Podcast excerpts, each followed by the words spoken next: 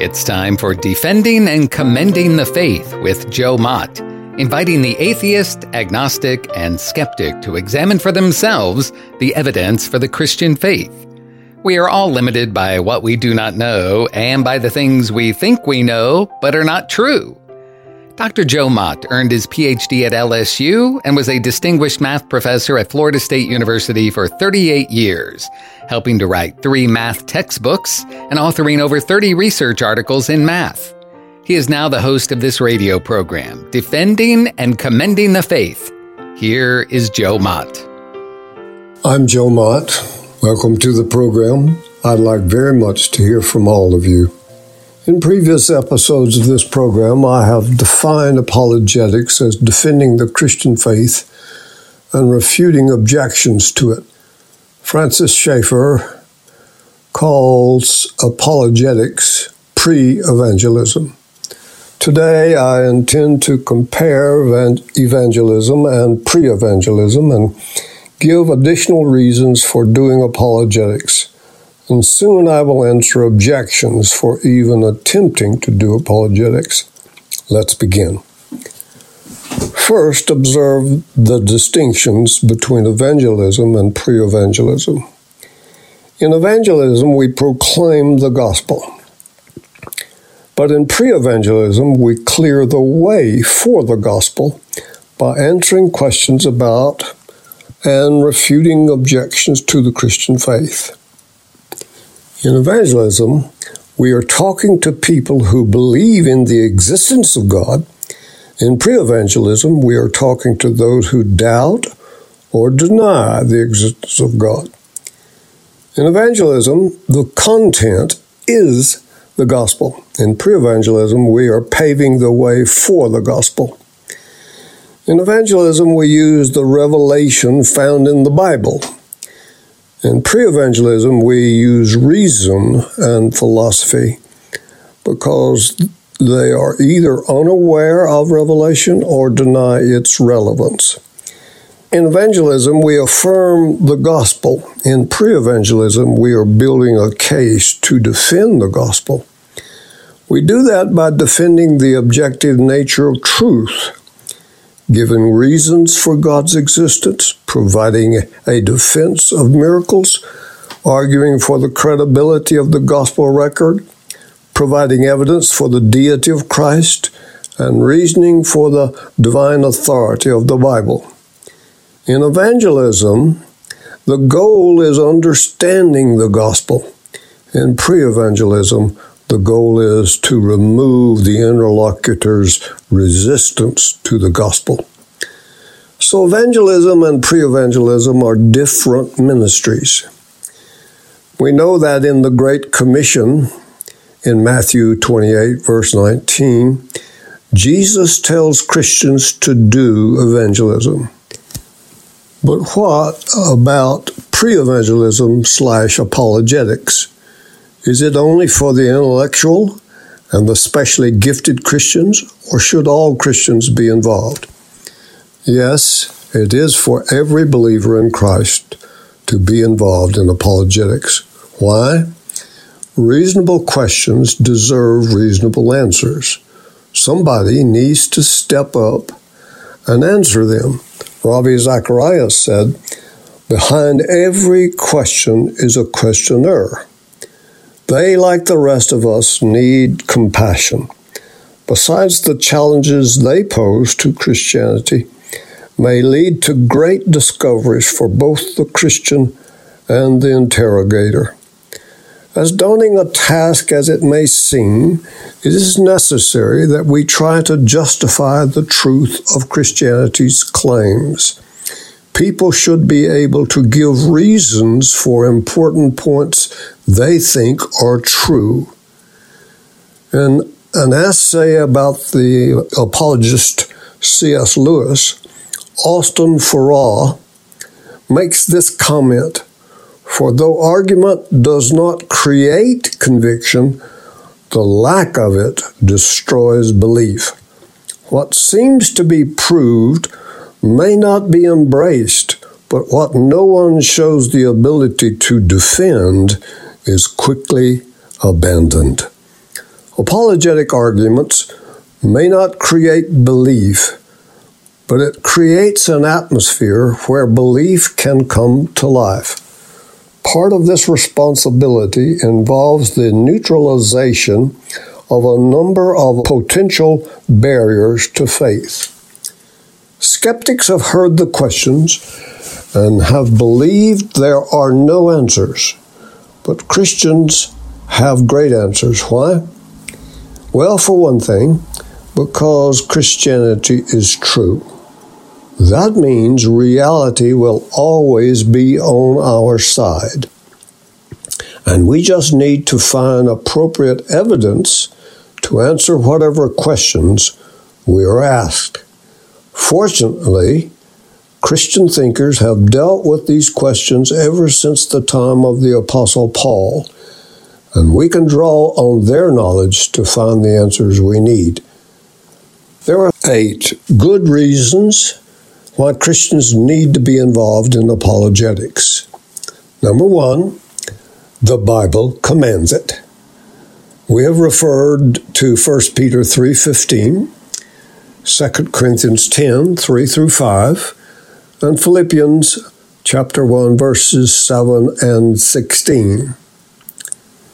This command is the most important reason of all. Paul gave instructions to Titus for qualifications for elders in the local church, including the admonition that the elders, quotes, will be able to exhort in sound doctrine and to refute those who contradict, end quotes. Titus 1, verse 9.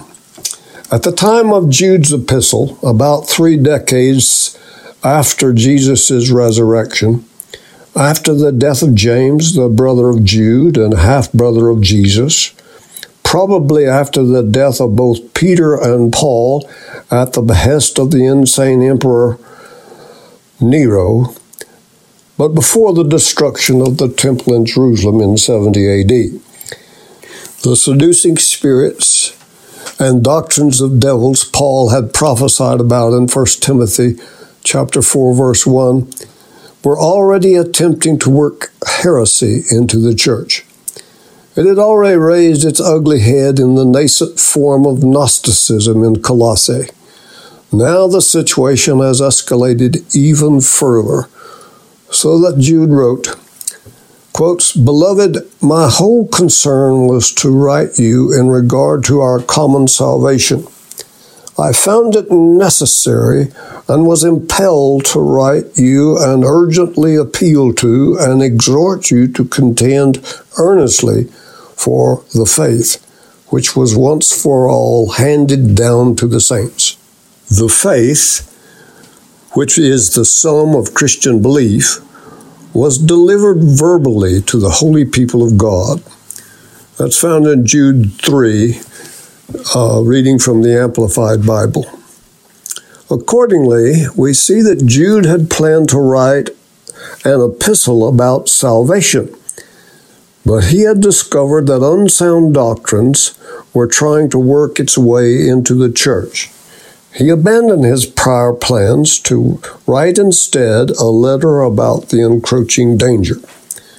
The word he uses for necessary expresses urgency, so that he was impelled to write about what he saw was a very serious problem and needed to be addressed without delay.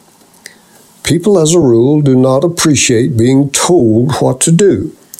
But sometimes the situation is so dire you cannot sugarcoat it. Imagine trying to sugarcoat these warnings get out, the house is on fire. Or watch out, the truck is coming. Or stop, that's quicksand.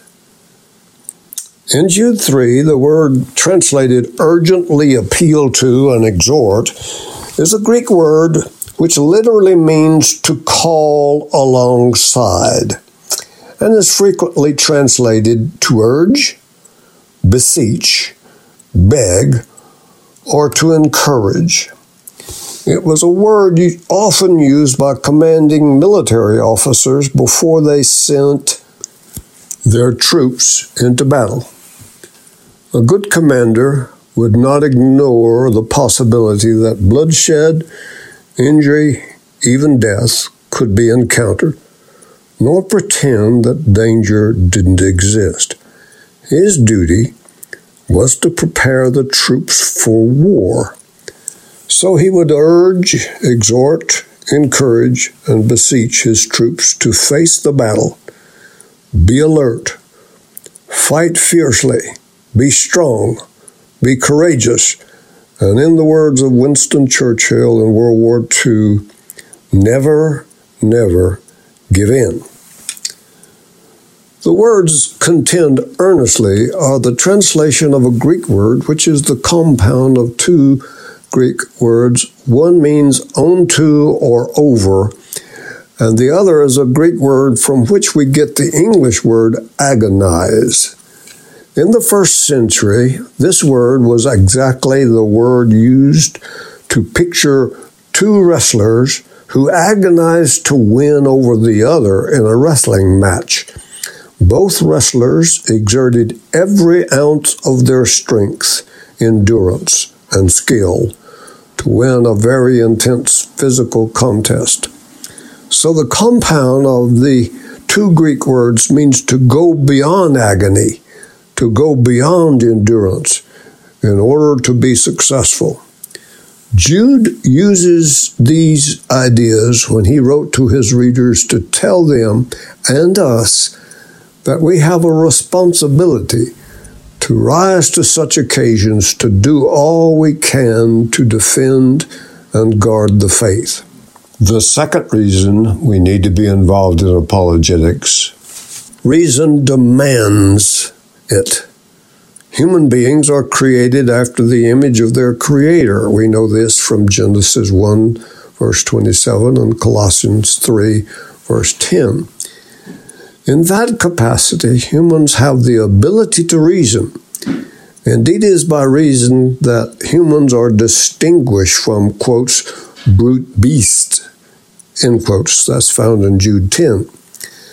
God says to his people, Come, let us reason together, from Isaiah chapter 1, verse 18, in order to discern truth from error. as can be found in 1 John chapter 4, verse 6, and determine right from wrong.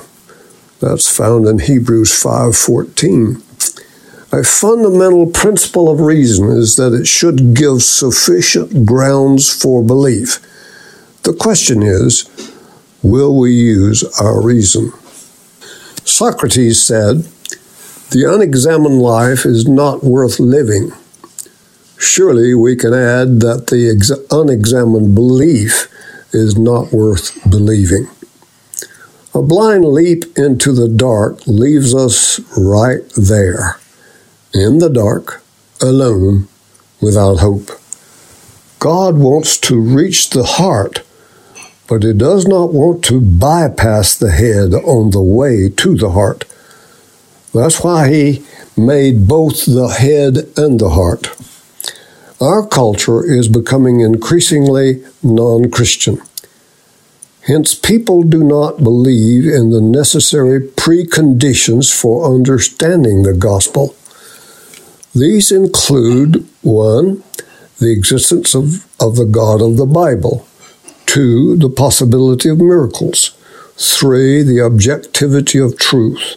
Four, the historical reliability of the New Testament. And five, the truth of the death and physical resurrection of Jesus. All of these will be part of what we prove in this program. Therefore, it is incumbent upon Christians to give a reason for the hope within us as we know from 1 Peter 3:15. This is part of the great command to love God with all our heart, soul, and mind, found in Matthew 22 verses 36 to 40. I say again, reasonable questions deserve reasonable answers. The third reason we need to be involved in apologetics Humanity needs it. People refuse to believe without evidence. Since God created humans as rational beings, He expects them to live rationally, to look before they leap, to count the cost. Thank you for listening to Defending and Commending the Faith with Joe Mott, a production of Wave 94 Radio in Tallahassee, Florida. If you have any questions or comments for Joe, please forward them to Doug Apple at Wave94 at this email address, dougapple at wave94.com. And be sure to join us every Monday evening at 6:45 p.m. on Wave 94 and subscribe through your favorite podcast app. Defending and Commending the Faith with Joe Mott.